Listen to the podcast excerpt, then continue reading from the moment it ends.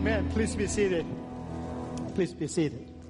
Give a big hand to our fantastic worship team and Sharon. Yes, awesome. For great worship. All right. How many of you are thankful to the Lord this morning that you're in the house of God? Somebody? Amen? Yes. All right. Now, you ready to be fed this morning? You're ready to be fed. You're ready to be fed with the Word of God. So it's going to be a great Sunday. The sermon is going to be inspiring. This is one from the reading that we've been doing from the week, right? So uh, part of it is Matthew and part of it is uh, Mark. You, today you're in Mark chapter 3, but we're going to, I'm going to tie Matthew 28 and Mark chapter 3 together. Okay? So this will be the week's reading. All right. How many of you read uh, the, the scripture this, this week? All right. Awesome. Awesome. So we are in the series, The Gospel Plan, uh, the Gospel Plan series, GPS, uh, Salvation for the World. And we're going to look at the Great Commission today uh, from Ma- Matthew 28, 18 to 20, and Mark 3, 13 to 15. That's what we're going to look at. This is, so the ser- we're going to touch the sermon on this one. The first thing Jesus did when he started the ministry was to train, see, to train and invest in his disciples. The first thing that Jesus did when he started the ministry was to train and invest in his ministries, right? Now, sometimes the first thing that we do is to hit the ground running and get busy ourselves working instead of investing in other people's life. Right? We will look at that too, okay? And uh, making disciples is central to the Great Commission, just as Jesus is central to the gospel. See, making disciples is central to the Great Commission, just as Jesus is central to the gospel. See, the Word of God says here, and Jesus came and spoke to them, saying, all authority has been given to me in heaven and on earth. In heaven and on earth. Uh, my friends, Santa Clara First Baptist Church, we do not have an authority problem. We do not have an authority crisis, but we have a discipleship crisis. Okay? We don't have an authority crisis. Christ has won. He won over Satan. He died on the cross. He was buried and he rose again on the third day. He sits on the throne. The devil is his footstool. We do not have an authority crisis, but we have a discipleship crisis. Okay? We have a discipleship crisis. And this is the reason why we have this problem because we think that authority is on us. I have to have the authority to go and do something in some way we have understood the authority of Christ as our authority. When I have that power, when I have this authority, then I will go to the ends of the earth and make disciples. No, the authority belongs to Christ. The authority belongs to Christ in heaven and on earth. The authority is not ours. The Word of God says, I will make you a fishers of men. It didn't say go and make yourself. No, God, the Lord Jesus Christ, is going to make us the fishers of men. So, church, what happens? When the fish become a fisherman, then that's a miracle. When the fish become a fisherman, then that's a miracle. Why? Because the Lord says, come and follow me. I will make you fishers of men. It's not our authority. It's the authority of Christ that we need to be rooted and grounded. Then we can do the discipleship. See, can you look at this, uh, um, uh, the scripture here? You know, all authority has been given to me in heaven and on earth. The authority of Christ. The authority of Christ is driven by love and the promise of freedom and joy not brute forced and harsh command to obey. See, this authority comes with the promise of joy. See, we do not have an authority crisis, my friends. We have a discipleship crisis, and we will talk about this. Why? How long has it been? How many years has it been that our church has commissioned somebody to go do mission work? When was the last time we ordained somebody in this church for ministry? Can we name the missionaries, global, local, that has gone out and come out of our church? Can we name someone that is in the active full time ministry that has come out of our church?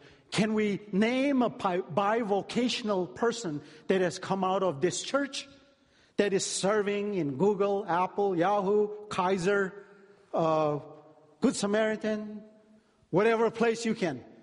county health, just name it. When was the when was the last time? When was it that has come out of this? Right? So, my friends, if we are not paying attention to that, if we are not paying attention to that, and we are not producing people that are making disciples, then we need to go back to do that because when God revealed to your pastor the three things that we need to concentrate some of you that are new here, I want to tell you this. Uh, this is how the Lord communicates with me. As I was praying in May on the directions of this church, I saw in my dream a conversation with God, and He was listening to me like writing on a white chalkboard on a blackboard, right? One, focus on prayer. Two, devoted in the Word of God. Three, make disciples. Those are the three things we are doing. So, Santa Clara First Baptist Church, Santa Clara First Baptist Church, when was the last time we commissioned somebody? When was the last time somebody stood up from this church and said, God has been pouring fire in my heart. I want to go and work in, in San Francisco, in San Jose. I want to go and work in Midwest. I want to go and work in the South. I want to go in East Asia. I want to go to Latin America. I want to go to Europe. I want to go to Africa. I want to go to the ends of the earth to make disciples of Christ. When was it? When was it, my friends? We do not have an authority crisis. We have a discipleship crisis. We have a discipleship crisis. Look at this. Your pastor is on fire this morning, right? Can't blame me on this, but you got to stay with me, my friends. You got to stay with me, church. We got to go down to the business of God, right? We are great at making events. Santa Clara produces the greatest event here in, in Silicon Valley. You know, a size of our church, we produce mega stuff. Mega stuff. Now, we also need to produce disciples. Right? The events are not an end itself. The events are not an end itself. That's the reason why. That's the reason why we are doing this community light tonight. Not just because we want to hand out candies, just because we have surplus of candies in our church office, you know, just because we have a, what do you call, um, glow sticks, right? May, no, because we want to tell them we care for them. This church exists to show that we care for them. The end is discipleship. We want to connect with one family. And when we connect with that family, what, are, what is it that you're going to say? What is it that you're going to say to the people that come there? This is what you're going to say if they are parents. We are building kids, one kid at a time. We're building their character in this church, one kid at a time. Okay? Even the non Christians, every parent, you take out religion out of it, they're all interested in investing in the life of their kids. They love the kids just as we do. And when we invest in the life of the kids and build up their character, that is our common language. Just as you love your kids, if you bring your kids to our church, we will also love them and build their character. That is our message. That is our message. This is the reason why we're doing. Not just because we have fantastic glow sticks. Okay? It's because we love them. And we, this is a family life ministry. This is a family life goal. We have a goal in creating this event. Otherwise, there are a lot of pumpkin patches, wonderful places that they can go and hang out with. Your kids might probably have fun in other places too. But what is it that is going to be different? You're going to connect heart to heart with somebody and let them know that this church is here because we love them. We love them. So we can't just. Here. Go therefore and make what? Thank you, Camille. I love you. He didn't say go and make a program. He didn't say go and make an event. Eh? He didn't say go and make a group. He said go and make disciples. Santa Clara First Baptist Church, where is our nursery for leadership? Where's the nursery for leadership? Amen. Right? One of them. Do we have a farm to produce leaders? Where is the process of our leadership development? The Cubs has good farm system. That's why we have these young players coming up in Cubs and just crashing home runs. I'm a Cubs fan, sorry. Because I, I, I started my life in Chicago, right? The Giants probably need a good farm system. Where is our nursery? Where is our farm that the leaders are coming, disciples are coming, that we're producing disciples? Where is our farm? Let me share you this because we're talking about the budget. You got to hang on with me here today because this is serious stuff, serious business. When I first came here to the church, I said, we're going to have an internship line item in our budget, right? Uh, it was for $5,000. It was a lot of explanation for a meager amount of money to be in the budget. Right? 5,000. I have to explain to a lot of people why that internship line has to be there. But this is the most important thing. This is the most important thing. And I said to Pastor Margaret, okay, this is my vision. You run the internship. There are about six, seven of them interns that has come uh, through this internship program. Sometimes even the interns themselves probably didn't know how important this internship is. But when they apply their job, when they are going to apply their job and they crack their head and they want to put something real in the real world that they have done and go down, they're like, oh, I did the internship. I'm going to put the internship. It's a fact. Something real that they have done in the real world to get a real job. They had done, they had been an intern at Santa Clara First Baptist Church at the Kids Zone at Family Life Ministry. That is discipleship, my friends. That's a nursery. We want to make disciples. And it should be in our, it should be in our DNA. That your pastor do not have to explain a lot of things why we have discipleship program. Why we have internship program? Because discipleship is central to the Great Commission. Because discipleship is what we are called for. So, was there any fruit from the, uh, from the internship? Uh, Camille? Uh, Evelyn? Can you guys kind, kind of run up here quickly? Yeah, Evelyn, come here. And, and uh, um, welcome, welcome Camille and Car- Car- Carmen. Yeah, here. Yes.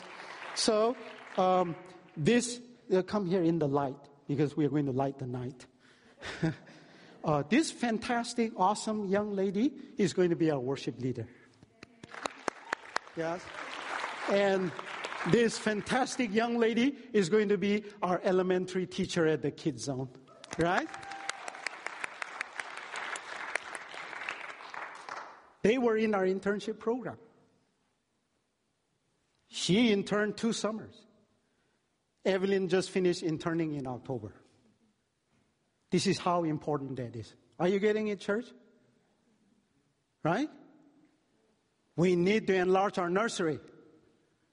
We need to enlarge our nursery for making disciples. We need to enlarge our farm for leadership. Then we can be called a church that makes disciples. We love you guys. We're so glad you're here. Okay, thank you. Thank you. Yes. I want to show you that because uh, so you know that we're making impact. Now, the other thing is, so this is what we do. When Jesus called his disciples, the 12, look here. Let's read the scripture. I'm not making this up, so uh, uh, here.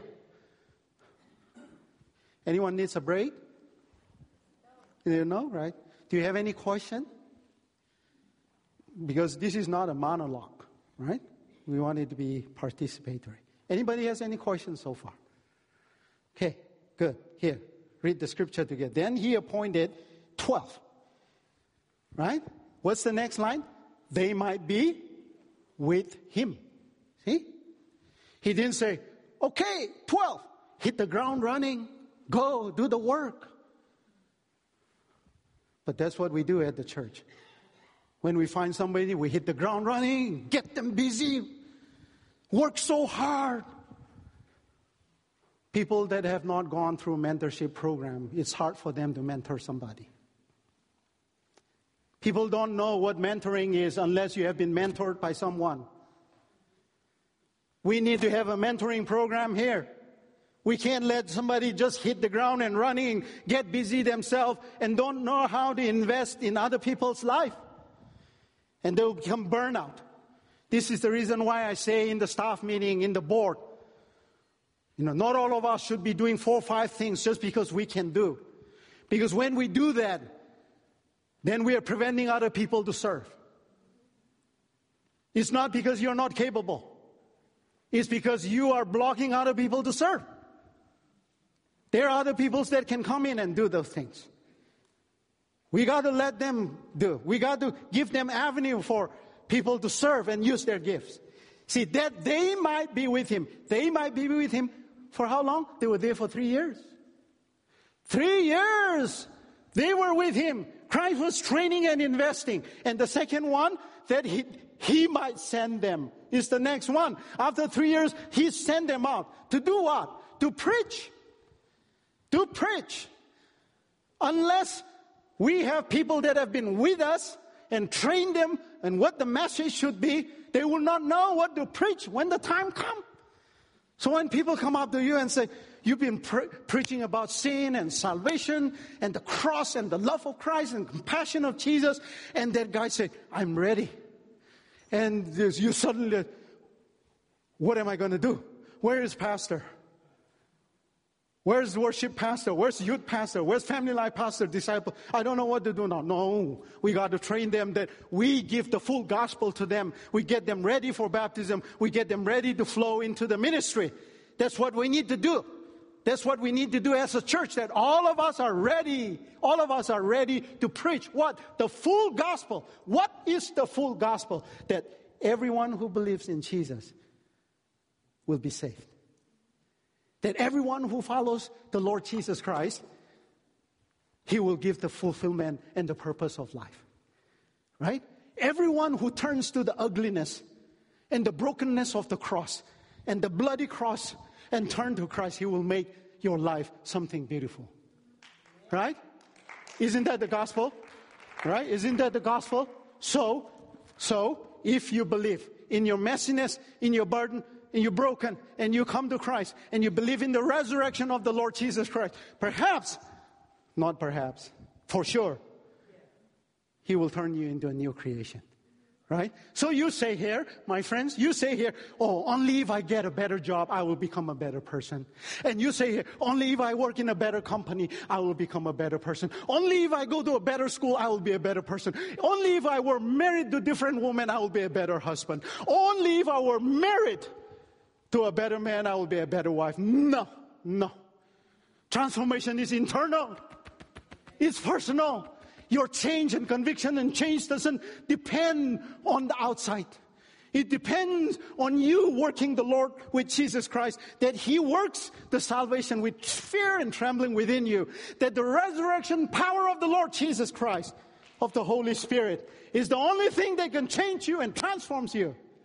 Right? And how did that come? How will that come about? How will that come about, my friends? We got to preach the full gospel. Not in parts, not leave out something. That there's only one way to transformation, and that name is Jesus. That name is Jesus. So when we talk about the authority of the disciple, we talk about authority of Christ.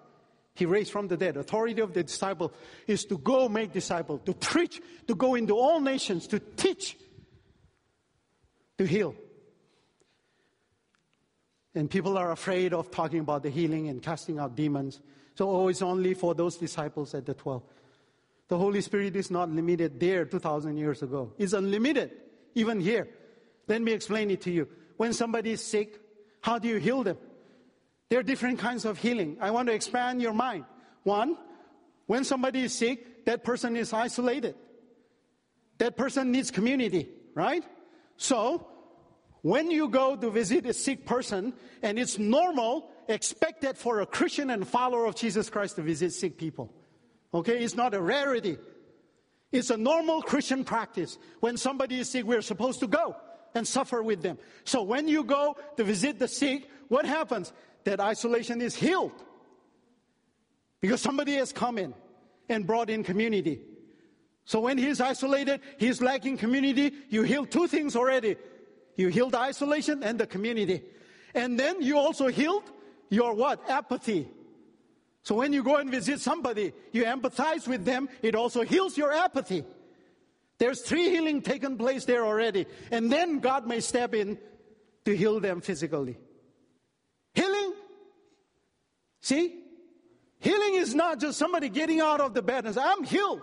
No, you heal the isolation. You heal the lack of community. You heal your apathy. That's what the body of Christ does.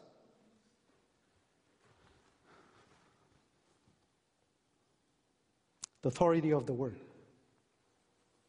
So it's not authoritarian.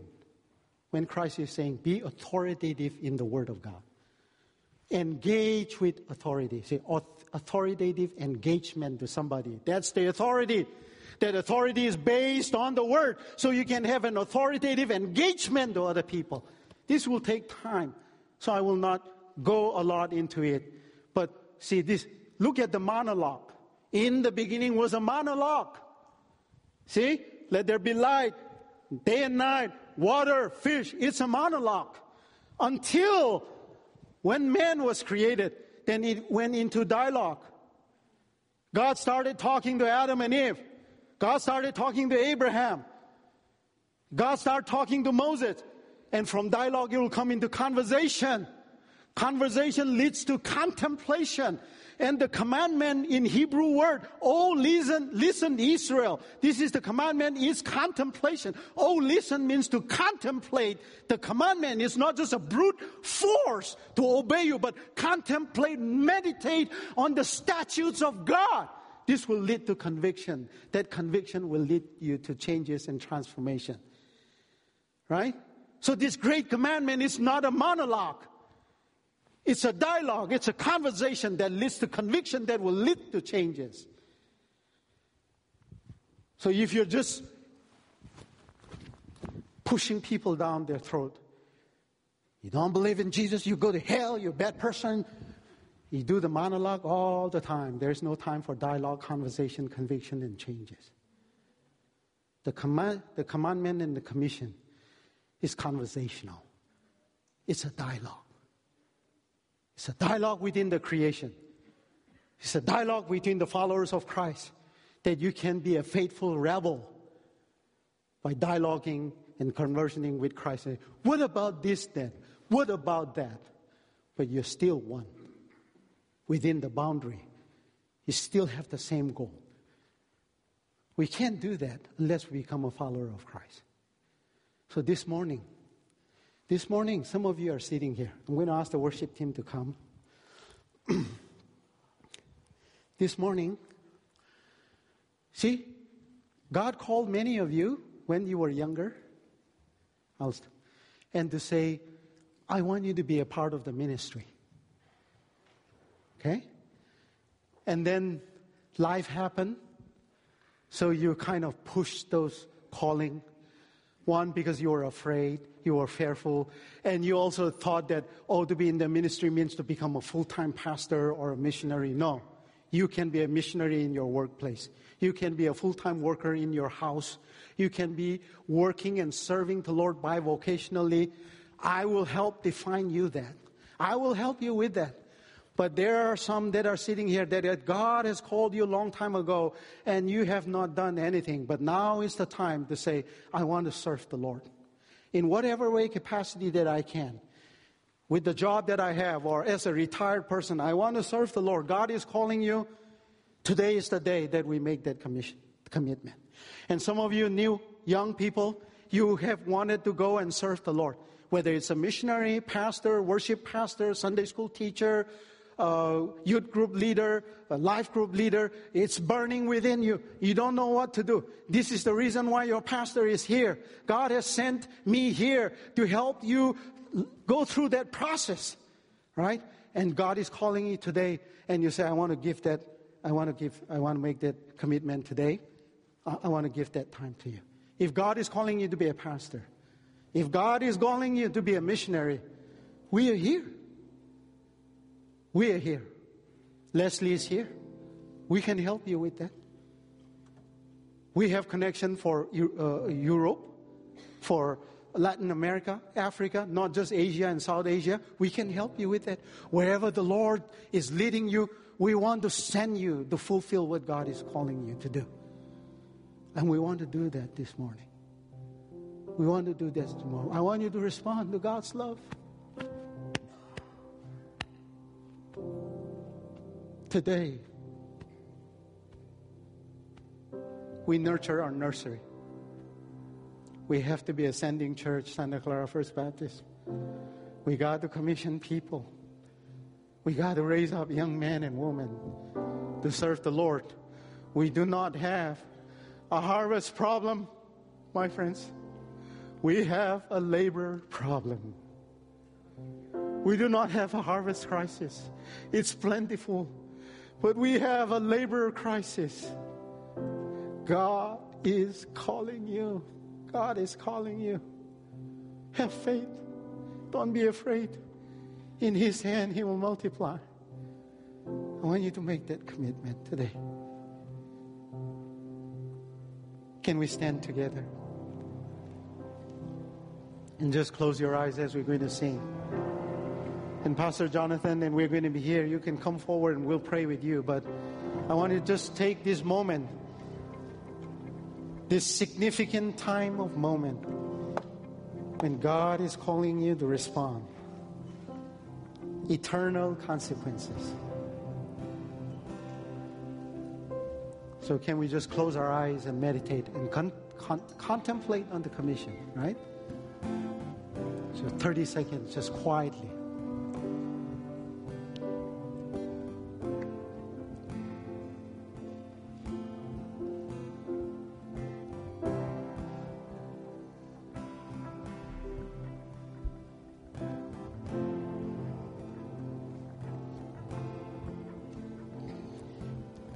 Is there anyone here that need to respond to the call? Right? You may not know what, you have no idea what it will be, and God knows, but you want to respond to that call to serve Him, to serve Him, that God has called you many years ago, that God has called you recently, and God called you today, and you want to respond to that as we, in the presence of God, as we bow our heads and pray. If there's anyone, can you raise your hand? I want to pray for you. You feel like, yes, I see your hand. Yes. Yes, I see your hand. Yes. Yes, I see your hand. Is there anyone that God's calling you for ministry? Yes, I see your hand. Yes. Hallelujah. There is no age barrier to serve in the kingdom of God. He can use anyone at any time. Right? So, my friends, have no fear. Is there anyone here that want God's calling you and you want I want to pray for you. You can raise your hand. Apart from the people that have raised their hand. Yes, I see your hand. Yes, I see your hand. Yes. I see your hand. We're going to praise and worship you, right? So, Pastor Jonathan, can you come by the well?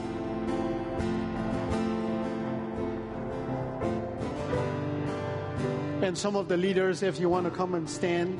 So, as we sing this song, those who raise your hand, if you just want to come by down here, I want to pray with you. If you don't want to come down and you want to keep it to yourself, that's fine, but connect with me, right? So, we're going to sing this song. Love is calling out to everyone in this place. Please come down and we'll pray with you.